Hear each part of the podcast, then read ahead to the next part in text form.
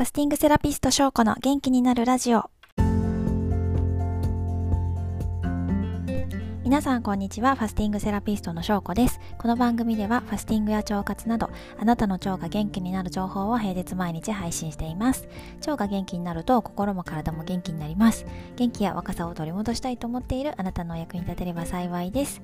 ということで、えっと、このラジオを聴いている方は30代とか40代の方が多いんじゃないかなと思うんですけど、まあね、若い頃と食べてる量が同じ、いや、なんかむしろ減ってるのになんか太るって感じている方もいらっしゃるんじゃないでしょうか。でこの現象にはですね成長ホルモンが深く関係しています。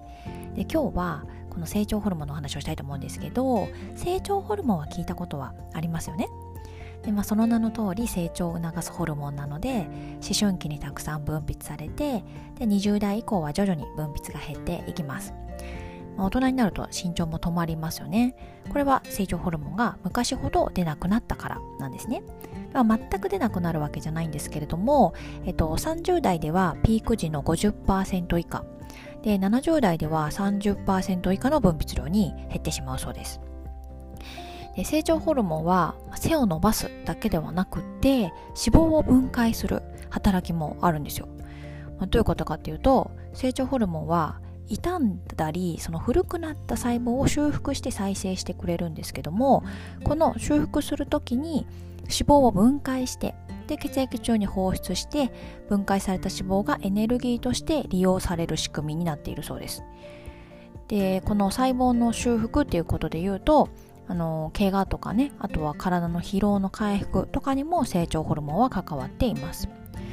この疲れた筋肉とかあとは怪我した部分の細胞とかをそういうあの成長ホルモンが修復して治していってくれるんですね。あとそもそも病気とか怪我をしにくいような免疫力を高めるっていう働きもあります。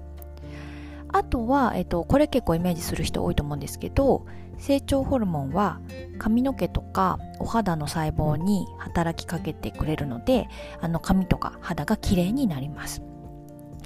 逆に言うとまあ、年を重ねて成長ホルモンが減ってくるっていうことは体脂肪が増えたりとか怪我が治りにくくなったりとか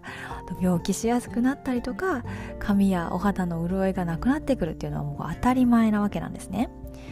で、えっと、この成長ホルモンをじゃあ増やす方法はないんかっていうとそれはあります。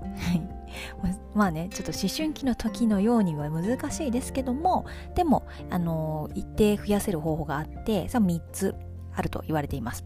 で1つはよく寝ることですね。あの深い睡眠に入ってから30分から1時間ぐらいで成長ホルモンが分泌されると言われています。よくなんか夜10時から2時はゴールデンタイムだとかって言われますよね。あのその時間に分泌が促進されるのでその時間に深く眠れている状態になっていると効果的っていうことですね。あと成長ホルモンを増やす方法の2つ目は運動することです。でやっぱり運動も大事なんですよね。でこれちょっと私的には課題なんですけど、まあ、適度な運動をあのやるっていうことも心がけていただくと成長ホルモンが出ます。そして最後3つ目がファスティングなんですね。えー、ファスティングによって脳が空腹を感知すると体は成長ホルモンの分泌を始めるそうなんですよ、ね、だったらじゃあずっと食べていなければずっと成長し続けられるのかって、まあ、そういうわけではないんですね。というのも成長ホルモンは細胞の修復とか再生を担っているのであの細胞を作る材料となる栄養素がなければ細胞の修復もできないじゃないですか。なのでもう何にも食べないだけはもちろんなんていうか弱っていきます。はい。で、えっと、きちんと空腹状態を作りながらも栄養素を取り入れるってことが必要なんですね。これはすごく難しいんですけど、それができるのが酵素ドリンクを飲みながらのファスティングっていうことになります。はい。で、ぜひ酵素ドリンク飲みながら空腹の時間作ってね、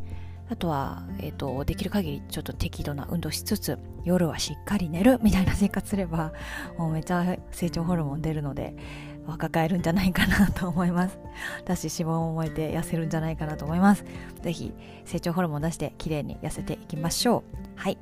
ということで今日はですねファスティングは成長ホルモンを分泌させるよっていうお話をさせていただきました。今日も最後まで聞いていただいてありがとうございます。また明日も聞いてもらえたら嬉しいです。ではでは失礼します。